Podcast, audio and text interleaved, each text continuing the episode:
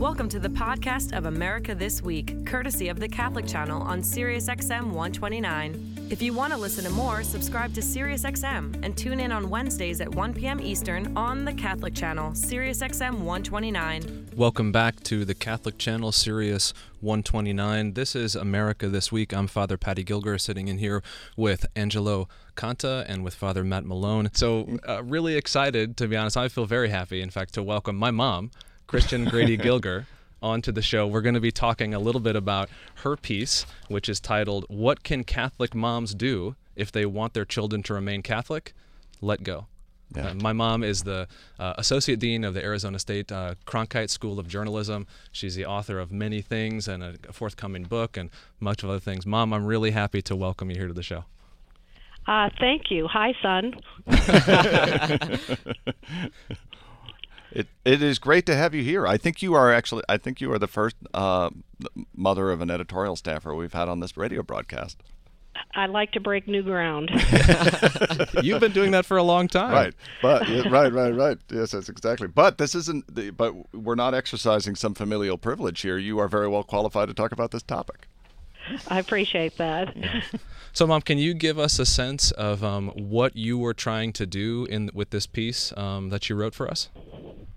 Well, I guess for a long time I've been sort of struggling with what happens to your children and what effect do you have on what happens to your children, the sort of people they become and the choices that they make. So the article is sort of built around that perplexing question, but specifically, the statistics would show that, about half of children who are raised in one faith end up as adults rejecting that faith. And that's an interesting question. Why does that happen? And particularly in the Catholic context of, many moms and dads too, but this was particularly focused on moms, what they did or didn't do that made a difference and whether they make a difference. And it's a very important question to a lot of serious Catholics who feel strongly about keeping their children in the faith. Yeah, Mom, I just want to apologize if I've caused any radical interruptions in your life that's shaken your sense of identity. There are many, many of those, although my situation with you or our situation was quite different. It was sort of opposite.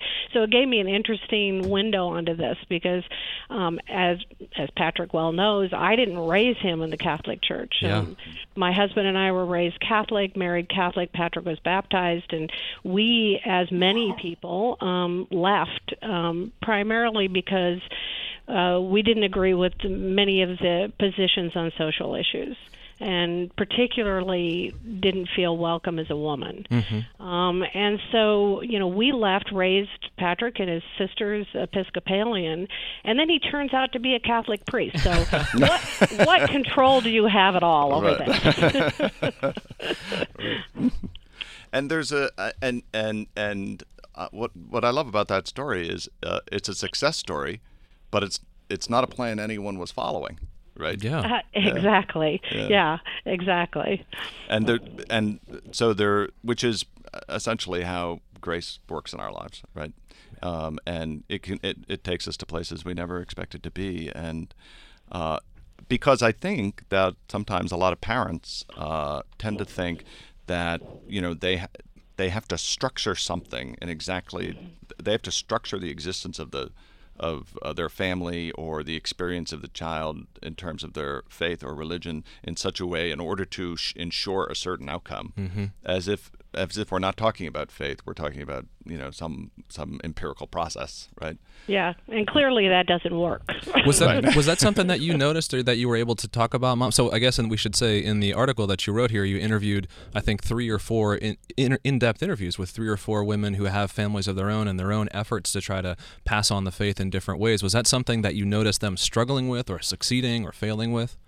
It's a mix. Okay. Yeah, I talked in depth with 4 or 5 pretty amazing women and who have had very different experiences. So, you know, someone who has grown children who are all faithful Catholics and whose families are Catholic, you know, a success story, right? Others whose children have completely rejected the church. Others who have, you know, some children are sort of wavering, or there's a mix of results. And so I asked them first why it was important to them that their children, were practicing Catholics, and that came through. We did a quick sort of informal survey slash poll of moms, sort of asking this question, like, are your kids still practicing Catholics? You know, if they are not, how do you feel about that? What did you do? What did you didn't? What didn't you do? Sort of how you reacted to it. There's a lot of the women whose grown children have decided on something else. There's a lot of, sadness there. This is really important to them. And in these 500 responses that we got, which the number just sort of overwhelmed me, I was like, wow, 500 people want to talk about this. They use the same words to describe why it's important. What do they say? They say because it's the faith they grew up in. Right. They mention things like, history and liturgy and tradition and heritage and culture. And they really, some of them thought deliberately about, yes, I want to raise my children Catholic because, fill in the blank. But many of them just didn't really think of it as a choice or a conscious decision. It was natural. One woman put it this way. She said, it was as natural to me as teaching my kids to eat with a spoon and a fork. Yeah. Wow. There were a lot of comments about Catholic values.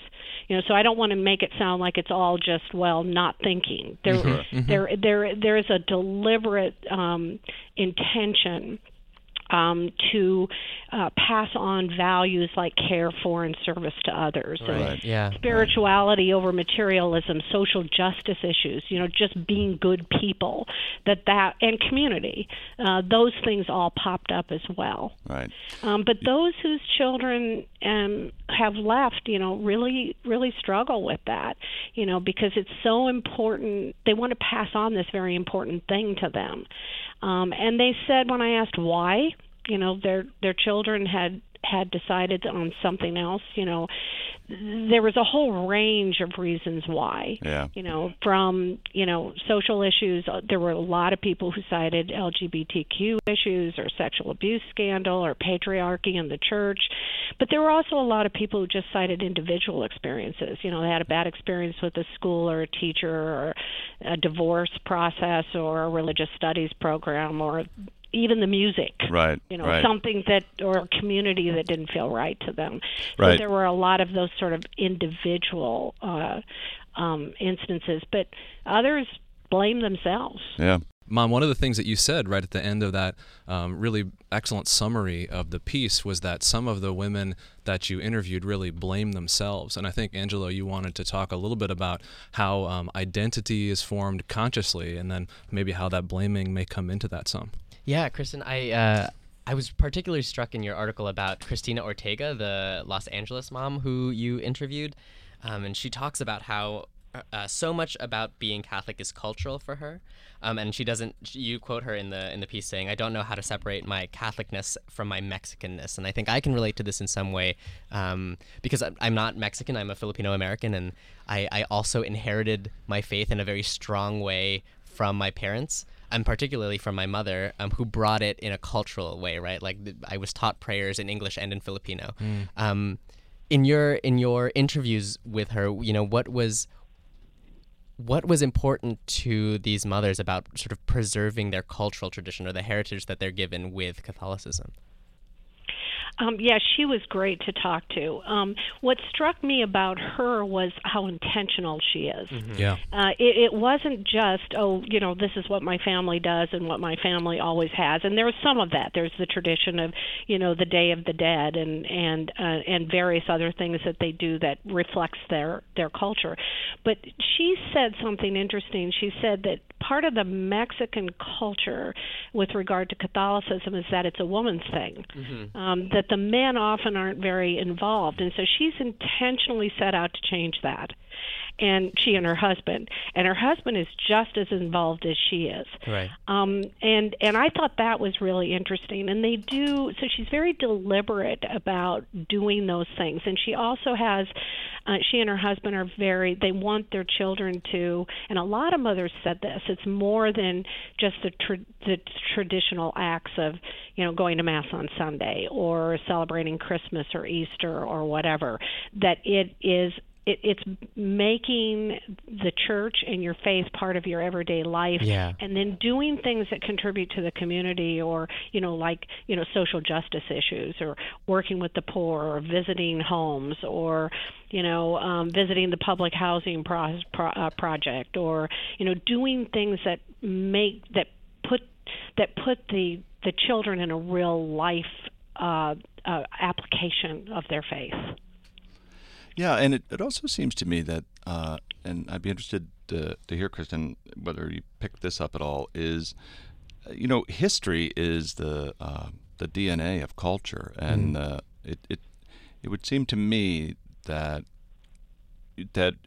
there's a sense of making, when by not observing, by not being observant or not being a part of the faith or the religion that you've inherited, that you're somehow breaking with that history. Right, and the parents may actually have a complicated personal history with that history, mm-hmm. right? Mm-hmm.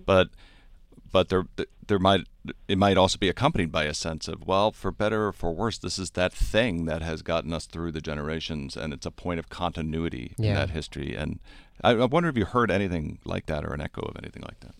Yes, I mean, a lot of the women, in particular, a couple of the women I interviewed felt that sense of history. Like, my parents practiced this, my mm-hmm. grandparents, all the way back through memory in my family.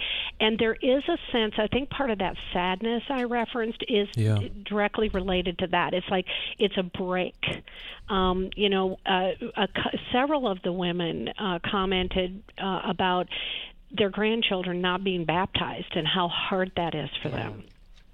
Mom, so not to be too personal there about yourself, but you mentioned in the piece that this is, at the end of the piece, you mentioned that you're giving Catholicism a second chance. So what that means then is that to have a second chance, the first one has to not be there anymore. So in this idea of the breakages of history there, how has that played out in your own life? Like, what about that moving away and your own background as Irish and German Catholic from the middle of America, and then this movement back influenced by myself in a very awkward way to ask this question?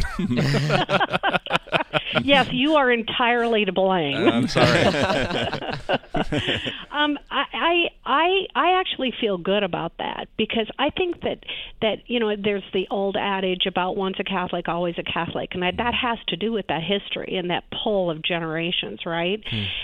And I think anyone feels a sadness when that is broken. So for me, coming back feels really good, actually. And now I look at the rest of my extended family, and as Patrick knows, that's quite a large extended family. 8 kids in her family. Yeah, seven siblings. Now I have to stop and count. And there is.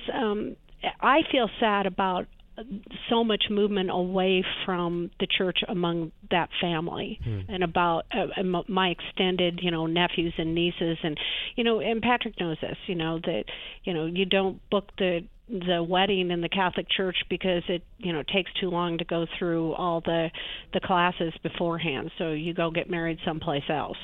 It's sad to me that we're not carrying that on, and it feels good to me to be part of that again.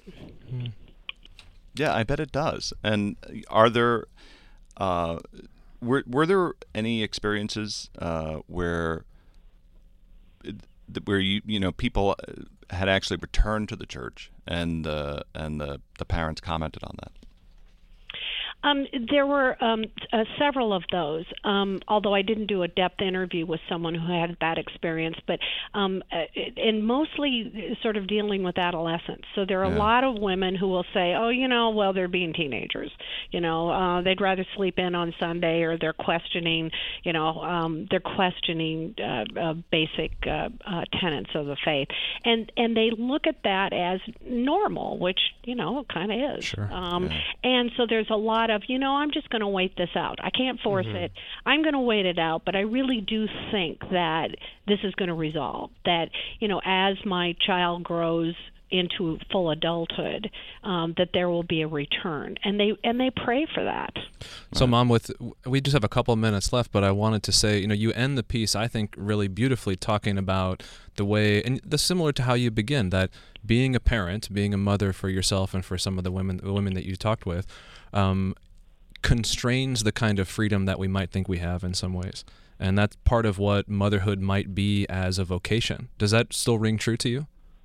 Yes. Okay. Full disclosure. I think Patrick wrote the last paragraph. No. That's not true, Mom. He and I had conversations about this, and yes, and it was you, Patrick, who brought up the idea of motherhood as a vocation. You didn't make that up. Of course, other people have said that. Right. But what I hadn't thought about is a vocation in terms of that there's a grace in that, right? Yeah, being faithful to something that you didn't choose. Yeah, that you don't necessarily choose the outcome. Yeah. Or at least not all of it, and that there's a certain amount of acceptance that comes with that. Like, this is what I'm meant to do, and with any vocation, including motherhood, you know, you have, you know, that choice of, you know, following that path or rejecting it. And with your children, then your vocation is knowing that at some point, you know, they're going to make their own decisions, and that you have to let go. Yeah. You have to not just let go and say, "Oh, go do your own thing," but follow them on the path that they have chosen. Yeah. And that's the thing I want to say. I mean, I've said to you before, Mom, but I'm so grateful for you for following me on this path, that you've been so good to me, staying with me. It's a model to me of the way God is with me, that God does not let me go off on my own pursuits. That is a great note to end on. I may not have had a lot of choice here. You are the best mom ever, Mom. Best son. Okay, there you go. There you go. The article is called What Can Catholic Moms Do If They Want Their Children to Remain Catholic? Let Go. It's by Kristen Gilger, Patty's mom. Thanks so much for being here, Kristen. Thank you for asking me. It was a pleasure. And it was great to have her in the pages of America. What a terrific story. Yeah. Yeah, really, really well done. You know, I think people who go and come back and are often just the most interesting and vibrant and devout guys. Every one of my siblings and myself all left and came back. Mm-hmm. And we have this constant conversation about whether we actually ever really left. Yeah, fair. Well, you've been listening to America This Week on the Catholic Channel, Sirius XM 129. You can find out more about all of the news and the views from America Magazine that we talked about today at americamagazine.org/Sirius. You can also follow us on Facebook and on Twitter. And to subscribe to America, call 1-800-627-9533. That's 1-800-627-9533 for a smart Catholic take on faith and culture. For Father Patty Gilger and Angelo Jesus Canta, I'm Father Matt Malone. Thank you, and good day. Thank you for listening to the podcast of America This Week, courtesy of the Catholic Channel on Sirius XM 129. If you want to listen to more, subscribe to Sirius XM and tune in on Wednesdays at 1 p.m. Eastern on the Catholic Channel, Sirius XM 129.